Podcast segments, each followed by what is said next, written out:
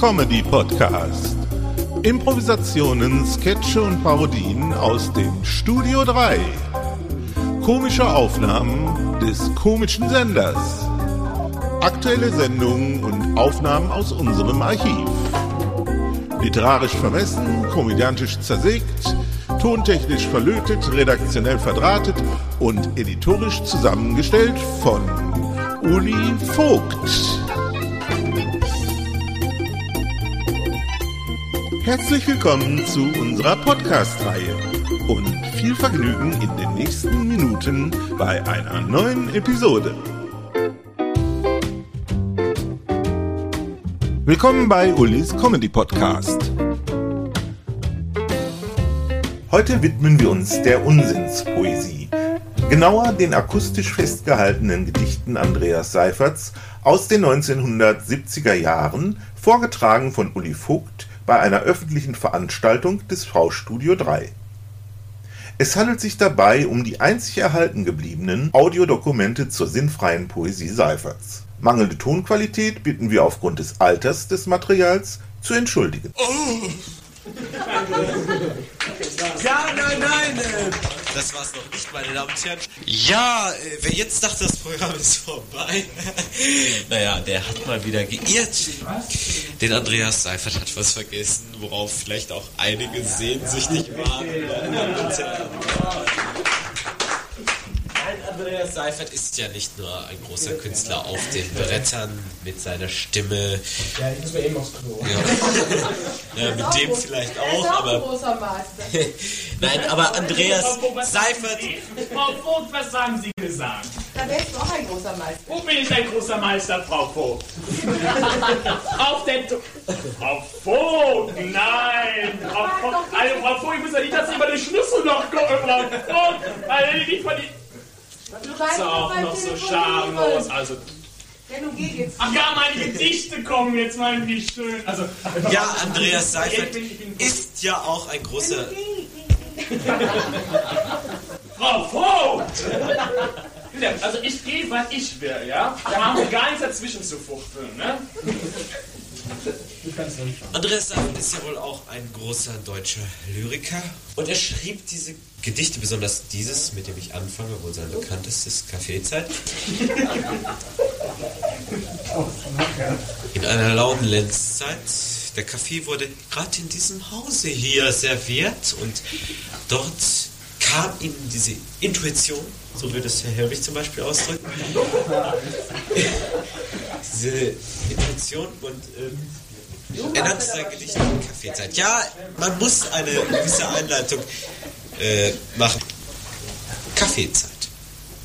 Endlich Kaffeezeit. Herrliche Zeit. Herrliche Zeit?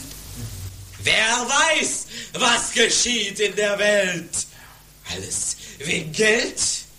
Geld. Hilfe. Kaffeezeit. Herrliche Zeit.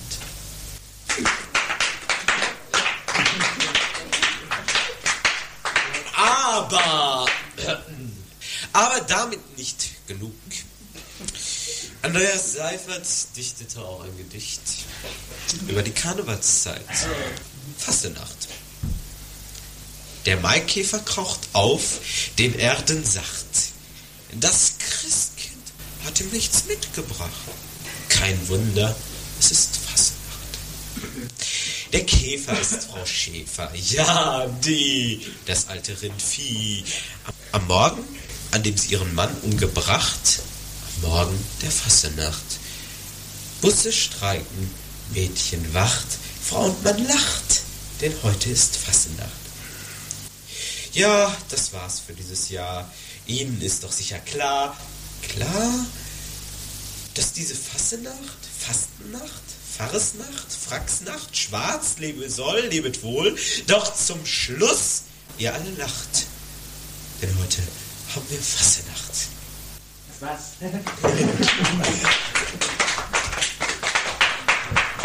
Man sollte insbesondere äh, vielleicht vermerken, dass man, dass es ein Gedicht ist zum Nachdenken. Sag mal, du sitzt in der letzten Reihe. Und nun ein Gedicht, das heißt am Morgen und das die Situation im Hause Seifert beschreibt. Ein Hause, wie ich schon mal sagte, ein Hause, dem ich innig verbunden bin. Diese Familie, die mich immer wieder von neuem begeistert. Am Morgen. Schlafe süß und ruhig. Von wegen. Meine Mutter sitzt daneben, neben meinem Bette, Bette morsch. Krach. Guten Morgen, Quatsch. Aufstehen, in die Schule gehen. Nach dem Essen, vor dem Essen Hände waschen, nicht vergessen. Aufstehen, in die Schule gehen. Doch ich liege und verdrossen, Schweiß und Mundgeruch gerochen. Ich öffne langsam mein Visier, langsam. Nun, Heinrich steht vor mir. Aufstehen, in die Schule gehen, nächstens früher ins Bett gehen. Noten, Zeugnis, Arbeiten. Scheiße. Aufstehen. 7 Uhr, Mutter ermutigt mich, in die Schule zu gehen. Lernen. Nächstens früher ins Bett gehen. Bist du nicht aufgestanden? Nur noch ein Viertelstündchen. Schlafe süß und sacht. Schnell noch ins Bett gemacht. Scheiße. Nein, ich rieche es schon wieder. Flieder? Von wegen. Vater steht neben meinem Bette, lehnt sich an die Fensterecke. Fensterecke morsch. Krach.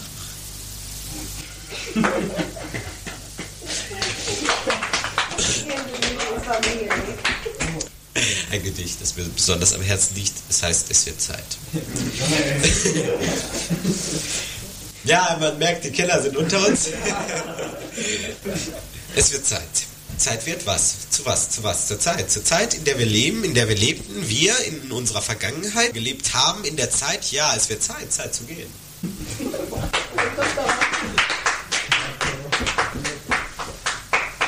Tja, meine Damen und Herren, und nun ein Gedicht, mit dem ich den lyrischen Teil beenden werde. Es passt zu dieser Zeit und heißt Ferien. Ferien. Die schönste Zeit im Leben sind die Ferien. Wegen, ha, Sie wissen schon, Ferien machen dumm. dumm, dumm, dumm, dumm, dumm, wie Bohnenstroh. Dumm, dumm geht man wieder aufs Klo. Das ist aber. Ja, Sie merken nicht den sozialkritischen Hintergrund. Äh, solltest du das Gedicht nochmal vortragen? Nein, nein, nein, nein, nein, nein, bitte. Man wollte das vielleicht ein bisschen, die Kritik meines Gedichtes sollte man vielleicht ein bisschen unterschreiben vorlesen. Nur man weiß, was ich damit Ja. ausdrücken möchte. Ja, ja, Dichterlesung. Bravo. was ist selbst? Ja. Aus den eigenen Werken. Der kann doch seine eigenen Werke gar nicht lesen. Ist egal. Gib mir das Buch, ich kann es nicht auswendig, ja?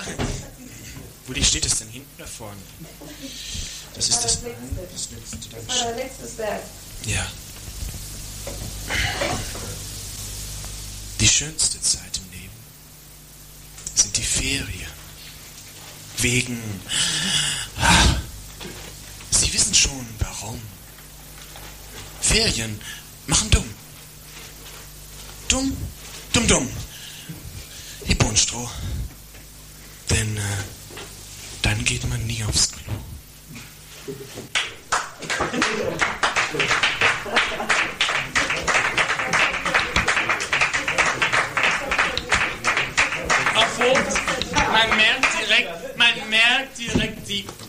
Ja nichts sagen. Nein, nein, Frau. Nein, nein. sagen, was er ist. Was? Was er ist? Oh je. Dann müsste ich sie ja mit freundlich, nett, süß, hübsch artikulieren.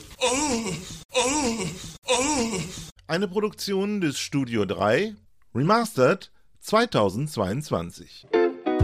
So, und das war's auch schon wieder einmal. Nächste Woche hören wir uns wieder zu einer neuen Episode. Gleiche Stelle, gleiche Welle. Bis dann, Grüße aus dem Studio 3. Eoli Vogt.